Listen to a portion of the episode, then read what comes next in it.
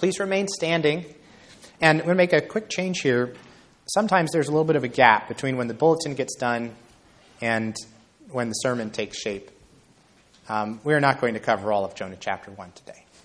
And because we're only going to cover the first three verses, uh, we're also going to change the New Testament reading to John chapter 20.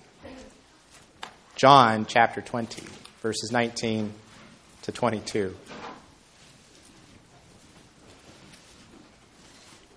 I think you'll be glad we didn't do the whole chapter. And the first three verses are very um, important for setting up the rest of the book.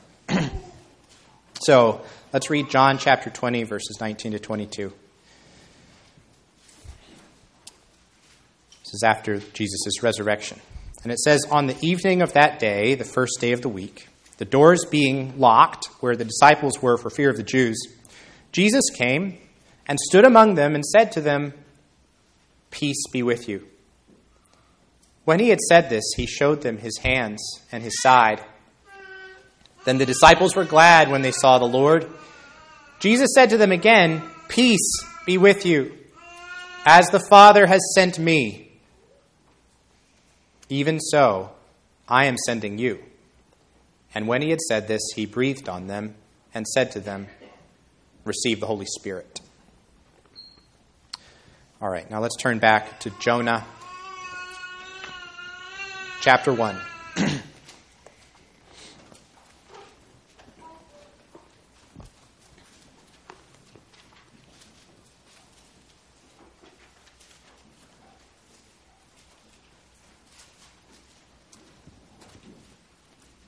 Jonah 1.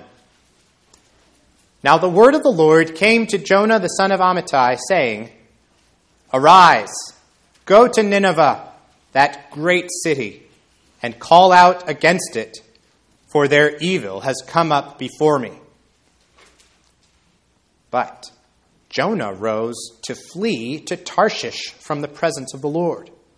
He went down to Joppa and found a ship going to Tarshish, so he paid the fare and went down into it to go with them to Tarshish, away from the presence of the Lord.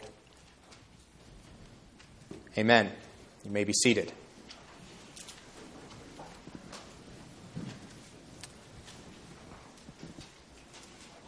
Before we begin studying chapter 1, I want to begin this whole study of the book of Jonah by pointing you ahead to what is really the key verse of the entire book, and that is chapter 2, verse 9, last line of Jonah's prayer from the belly of the fish, where he says, Salvation belongs to the Lord. Salvation belongs to the Lord. Now, as we go through this book, what I want us to do is to hold that great statement up as high as we can and look at it from many different angles as this book shows it to us. Because this is a book about the sovereign grace of God in the salvation of sinners. It is about how God sovereignly calls sinners and sovereignly saves sinners and how he sovereignly sends. How he sovereignly sends sinners to gather other sinners to experience that same sovereign salvation. Salvation belongs to the Lord. And that is why we come when He calls us to come to Him. And that is also why we go when He calls us to go to the nations and also to our neighbors. So for today, I'd like us to start exploring that one great theme of the book of Jonah just by looking at these first three verses. Verse 1, the messenger. Verse 2, the mission. And verse 3, the misdirection. The messenger, the mission, and the misdirection. So, first, then, the messenger. Um, Jonah, I think we could say, is one of the more famous characters in the Bible. A lot of people know the story of him being swallowed by the great fish and everything, but um, not as many people know, I think, that there is an earlier chapter in Jonah's life that's told in a different part of the Bible. Um, maybe you could think of it as the prequel to the book of Jonah, and that is back in 2 Kings chapter 14. I actually want to invite you to turn there. 2 Kings 14. Uh, beginning in verse 23. Okay. Um, so it says in the 50th, uh, sorry, in the 15th year of Amaziah, the son of Joash, king of Judah, Jeroboam, the son of Joash, king of Israel, began to reign in Samaria, and he reigned 41 years. Let me just stop there. This is the king we usually call Jeroboam the second. Um, he was quite a strong king, in a very long reign, but he was just as wicked as the original Jeroboam, who started the northern kingdom of Israel. Um, it says, And he did what was evil in the sight of the Lord. He did not depart from all the sins of Jeroboam the son of Nebat, that's Jeroboam the first, which he made Israel to sin. Uh, and yet, even though Jeroboam II was a wicked king, uh, he lived during a time when the Lord was still continuing to show his patience uh, with the northern kingdom. That final judgment had not fallen yet. And so it goes on. He, Jeroboam II, actually restored the border of Israel from Lebo Hamath as far as the Sea of the Arabah. And here it is. According to the word of the Lord, the God of Israel, which he spoke by his servant Jonah, the son of Amittai, the prophet, who was from Gath Hepher. For the Lord saw that the affliction of Israel was very bitter, for there was none left, bond or free, and there was none to help Israel but the Lord had not said that he would blot out the name of Israel from under heaven. Implied there is yet, because the Lord would eventually say that, at least with regard to the northern kingdom. So he saved them by the hand of Jeroboam the son of Joash. Now, notice here how Jonah is described as the Lord's servant. Uh, we want to understand Jonah is not just random guy off the street. He's not just your average Israelite. And so we, we should resist the tendency to, to treat Jonah as um, kind of a neutral, everyman kind of character. Um, he, he already had this special calling, this office, as God's messenger to Israel um, before he ever received the call to go to Nineveh. He's a prophet. And that's why the book of Jonah comes to us not in the historical books, but in the minor prophets, in the books of the prophets. Um, Al Sinclair Ferguson, in his little book on Jonah called uh, Man Overboard, charming title, uh, he makes uh, this background of Jonah in 2 Kings as the servant of the Lord. Um, uh, he makes, he make, makes um, some important points from this I think are helpful. How Jonah's great failure, his great sin, uh, come against the backdrop of this past, this identity, this prior service to God and to Israel. It draws what I think is very important application here, especially for those of us who have been walking with the Lord for a long time. So hear this. He, he reminds us. I'm going to quote him. He says, No privilege, no privilege, nor all past privileges together, no past obedience, nor fruitfulness in service can substitute for present obedience to the Word of God. And he encourages each, us each to ask ourselves Am I living? Am I living with only the memories of obedience in my life? Am I substituting my past spiritual record for the pressing responsibility of present submission to the will of God? Think on that. Now, this, this prior identity of Jonah is, is important for another reason. This is the, the first place that I want us to see that big idea of the Lord's sovereignty coming to the fore here, that, that bigness, that what's sometimes called the godness of God, and this idea that salvation belongs to the Lord. Who is Jonah? He is the Lord's servant. See, Jonah needed to know, as we sometimes confess together, that I am not my own, but I belong body and soul to the Lord. The attitude of any servant of the Lord should be, as Augustine famously said, Lord, command what you will and give what you command. Salvation belongs to the Lord. He is in absolute authority over how his salvation is accomplished and how it's communicated because he is God. He is God and we are not. We are his servants. We belong to him. But of course, that whole picture, that whole picture is shaken up for Jonah when he encounters this particular life changing command that the Lord gives to him in verse 2 of our sermon text. Now the word of the Lord came to Jonah, the son of Amittai, saying, Arise, go to Nineveh, that great city, and call out against it, for their evil has come up before me. Okay, I mentioned earlier that uh, during the reign of King Jeroboam II of Israel, the most powerful empire in the ancient Near Eastern world uh, was the empire of Assyria. and um, the capital city of the Assyrians was this Nineveh. Nineveh is the capital of the Assyrian Empire.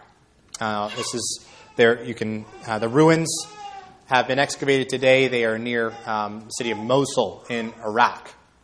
Um, so the next time you're in Iraq, you can go visit Nineveh. Um, now, just a few, de- a few decades after Jeroboam II and Jonah's life, lifetime, Assyria, as many of you know, is the empire that is going to overrun the northern kingdom um, in a very total way. It's the Assyrians in 722 BC who put an end to the northern kingdom and uh, carry all of its people into permanent exile. It was um, God's final climactic judgment after those ten tribes had repeatedly, over and over and over, kept on worshiping idols, kept on rejecting the warnings of the prophets. Now, that wouldn't happen until a little bit later. Like I said, this would be several decades after Jeroboam II's reign. And in fact, during Jeroboam II's reign, the Assyrian Empire, uh, according to historians, was actually going through a time of kind of internal instability. And so, as we think about how would Jonah have viewed the Assyrians, how would he have viewed going to Nineveh? I think uh, we could say probably would have seen Assyria as, as a, a, threat to Israel, as kind of this powerful foreign menace. Um, but we should be cautious because I'm not sure he would have seen the Assyrians as an, as an active, live enemy at war with Israel at that time, uh, uh as a, a, clear and present danger. Uh, and sometimes that may get overstated when we think about the relationship between Jonah and Nineveh. Um, Nevertheless, nevertheless, this is a very unusual command. And why is that? Well, when usually when you see the Old Testament prophets prophesying, where are they prophesying? What people are they prophesying to? If you're an Israelite prophet, well, you prophesy in Israel because they're the covenant people, after all, right?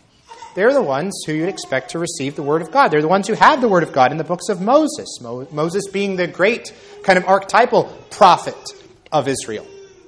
The Assyrians, on the other hand, this, are this faraway nation, far to the northeast of Israel, up in Mesopotamia. And, and Israelite prophets just don't go to Nineveh because um, Nineveh, it's, a, it's this Gentile nation that's far away, have nothing to do with the covenant people. Nineveh is a very surprising target for this mission. Nineveh is going to hear now a word from God. There's another scholar named Bryan Estelle who points out something very important here, though. I think it's really transformational for thinking about the book of Jonah. We have to remember that this is by no means the first time that a prophet has been sent to a Gentile audience. And he points this particularly in the books of Kings to the example of Elijah and Elisha.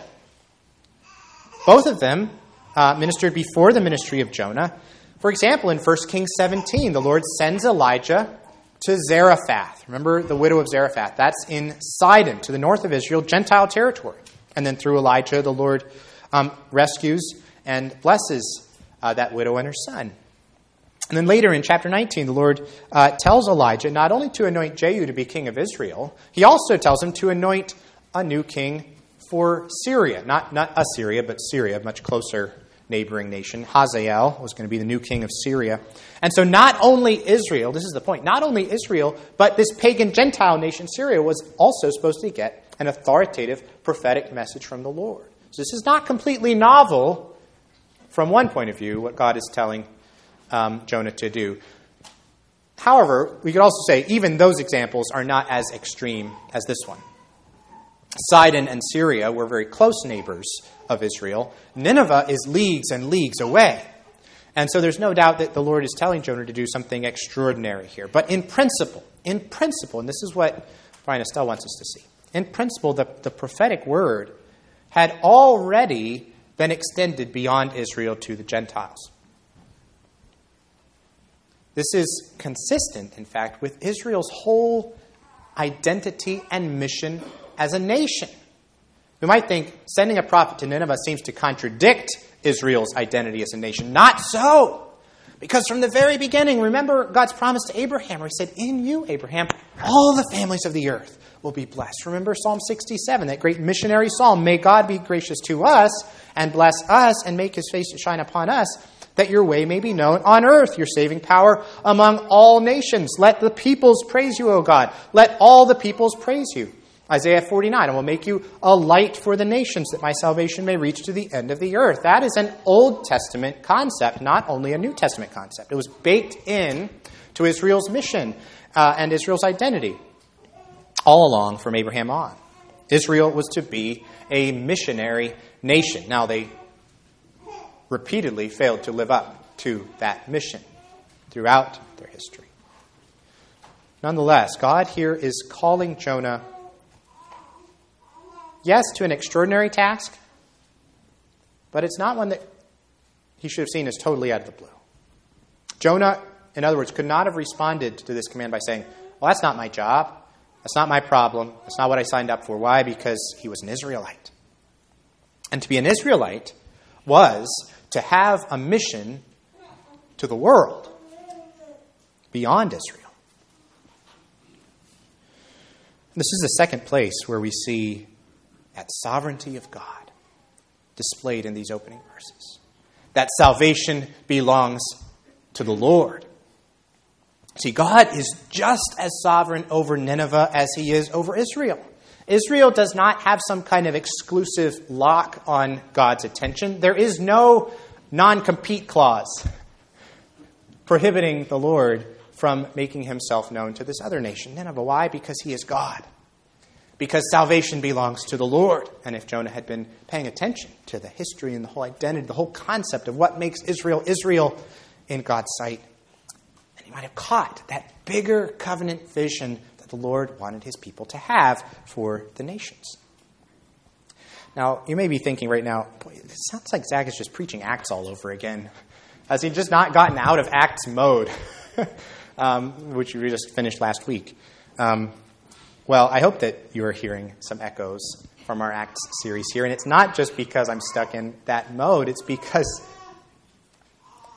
there are many parallels, really, between uh, particularly the last few chapters of Acts and the book of Jonah, especially think of the storm at sea and Paul's um, mission. Paul, in Acts, is carrying out this mission that I'm talking about, this mission of Israel to the nations. The same mission Jonah is calling, jo- uh, the, the, same mission the Lord is calling Jonah to carry out here. Only um, Paul is carrying out from the perspective of fulfillment. The Lord is calling Jonah to carry it out from the perspective of expectation. But it's the same mission. And the message that he carries does not sound like a good news message, right? Um, it, it's, a, it's actually a bad news message. It's a message of judgment. It says, Call out against it, for their evil has come up before me. but of course, we know the end of the story, right? What happens when Jonah finally does proclaim that uh, message? Uh, the result is repentance, and that repentance ends in mercy. But we could really say it begins in mercy. Even though this is a bad news message, even though he's being called to cry out against Nineveh, you have to understand final judgment, final judgment where there's no hope left, that's what happens when God stops giving warnings, when he stops bringing the bad news. See, what a mercy.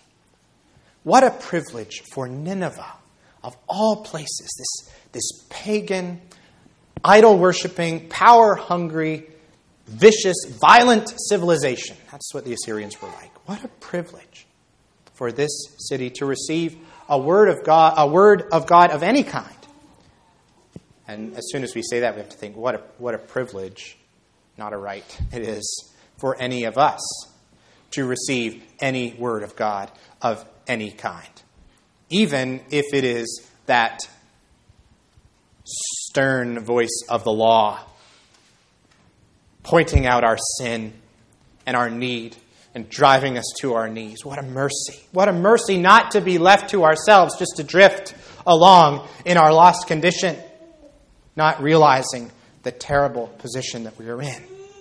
This mission of Jonah was to be a mission of mercy towards Nineveh, towards the nations, even though the message that he bore was a stern message. And it is fundamentally the same mission that Paul had, uh, just with a lot more salvation history under the bridge. And supremely, of course, the coming of Christ, which changes a great deal. We'll talk about that more as we go on. Okay, now Jonah, of course, um, relates to Paul not so much by way of comparison as by contrast, right?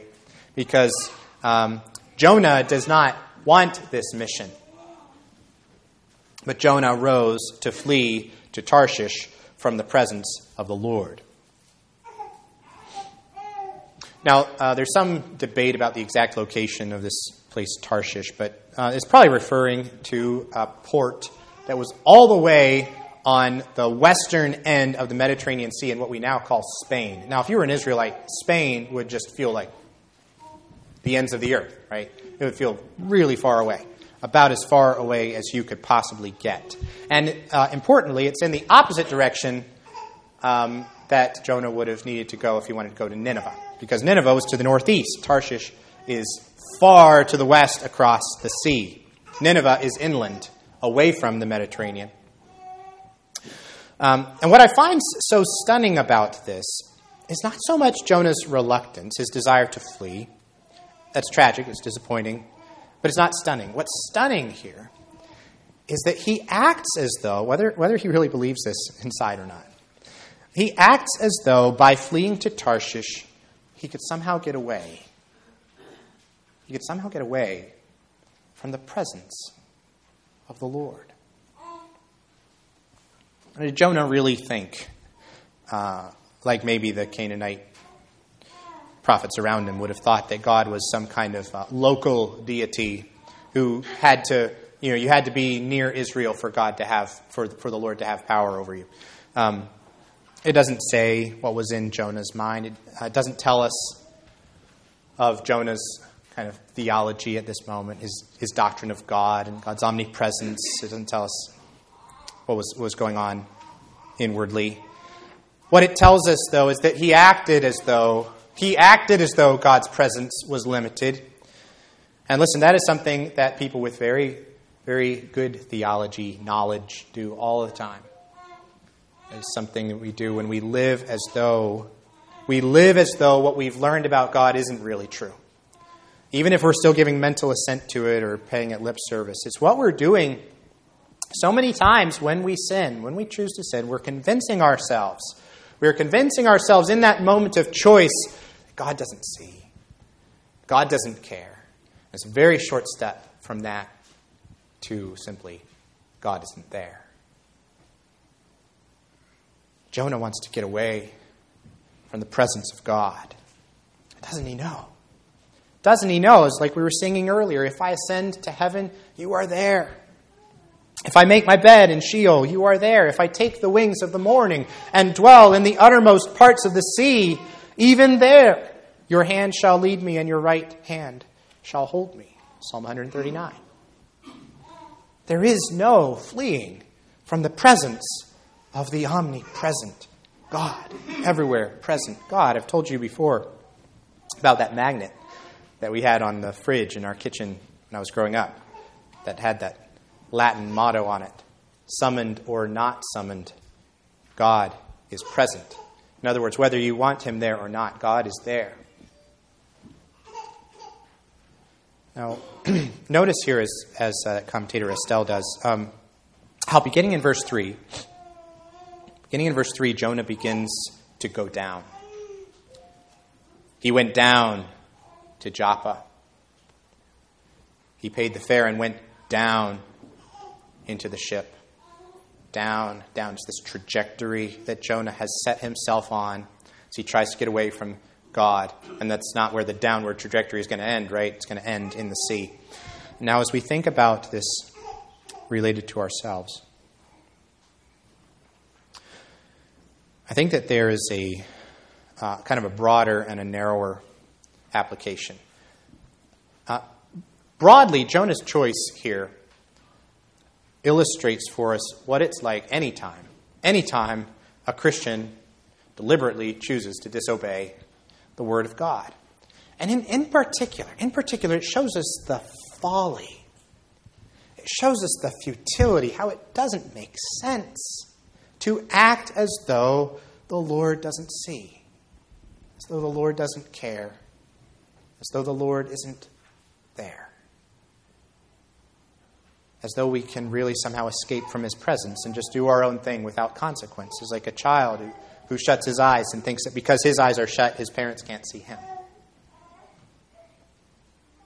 Beloved, there is nowhere that you can go away from the presence of the Lord. And of course, that's very good news, isn't it? That's very good news for us. And yet, it's news that should give us pause, should sober us when we are facing that moment of temptation. And sin is telling us the Lord doesn't see, doesn't care, and isn't there. Well, to give us a little bit narrower of an application, a little more specific, we need to understand that similar to Jonah, we, all of us, everyone, have a calling to carry a message from God, a call that is just as clear and certain as Jonah's, given to us in a different way. I'm not saying that we each need to be listening for a still small voice from God to give us our own personal message or our own personal mission to a mission to a particular group of people. Not at all. It is given to us in the Word of God, though, that way that God now reveals Himself to His people in the Scriptures. And in the Scriptures, we have been given a mission. We have been given a call. We all have been sent. We have been sent to carry on Christ's mission in the world. And yet, like Jonah, how reluctant we are actually to carry it out.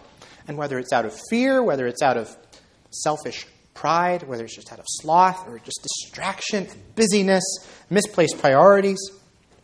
How often must we confess that our focus, our energies, our time have been misdirected?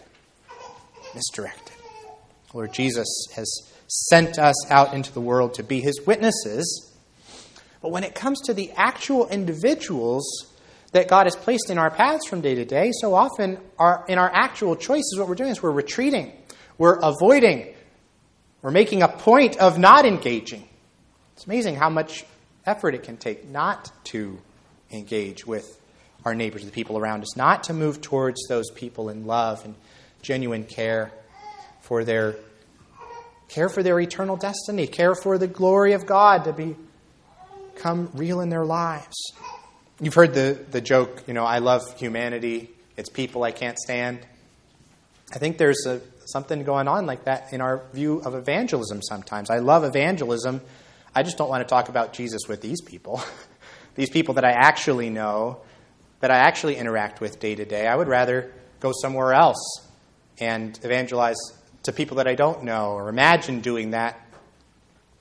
And, and we act as though, we'd never say it, but we act as though the Lord doesn't see that ambivalence and that neglect, as though the Lord doesn't care, as though the Lord isn't there.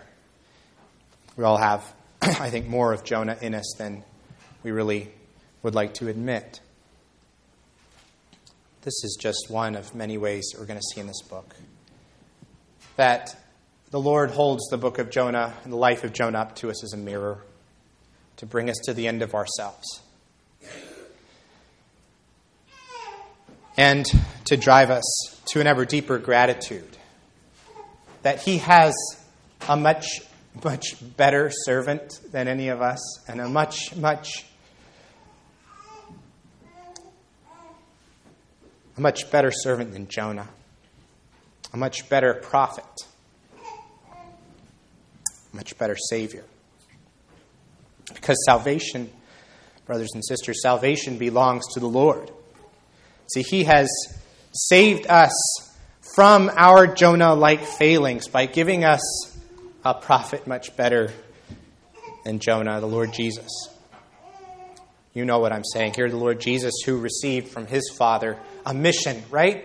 He was sent by his Father on a mission much more difficult, much more costly, and humiliating and painful and brutal to endure than this little trip to Nineveh was going to require of Jonah. Jesus' mission was a mission of suffering and rejection and crucifixion and death. But the Lord Jesus, faced with that moment of choice, he did not run the other way. He said, Not my will, but yours. And for the joy that he was able to see with the eyes of faith and hope that was before him, he was able to endure that cross that his father required him to carry. If Jonah thought the people of Nineveh were unworthy of getting a message from God, what do you think Jesus might have concluded if he had looked honestly, surveyed this motley group of people that the Father had sent him to save? talking about us. We're much more like Nineveh than we'd like to admit. And yet, he did look honestly at that group of people, that motley group, and yet he came. And yet he did not run from it from that work of saving us. Beloved, it's in the Lord Jesus that we see more clearly than anywhere else that salvation belongs to the Lord. That salvation belongs to that Lord, to the Lord Jesus Christ, our great prophet and that great servant of God. And it's because we belong to him. It is because we are his servants, the servant of that great servant with a capital S. That's, it's because we have received that great commission from his hand. That is our reason to obey. That is our reason to follow. That is our reason to speak and not be silent. To go and not hold back or run the other way. And to care. To care more about our witness and his glory than we care about our reputation. They care more about the souls of the people around us than we care about our own convenience. Listen, Jonah was called to go to Nineveh. He was called to go there. You and I are living in Nineveh. We are already there. And our Master has commissioned us, as we read at the very beginning. As the Father has sent me, even so I am sending you. Receive the Holy Spirit. He's given us the command, He's given us the power. Let's not run the other way. Let's pray. Our Father in heaven, we thank you for this book. We thank you for all of the ways that you show us the great weakness and failings of your servants. Way you show us our own weakness and failings as in a mirror, time after time. But you also show us through these uh, sinful people of the Scriptures as through a window you show us the Lord Jesus Christ, our great servant, great prophet, our great Savior. Lord, salvation belongs to you, and we pray that you would help us to bow the knee in trust, in reliance, and in obedience to answer your call, to come when you say come, and to go where you've told us to go. We ask this in Jesus' name. Amen.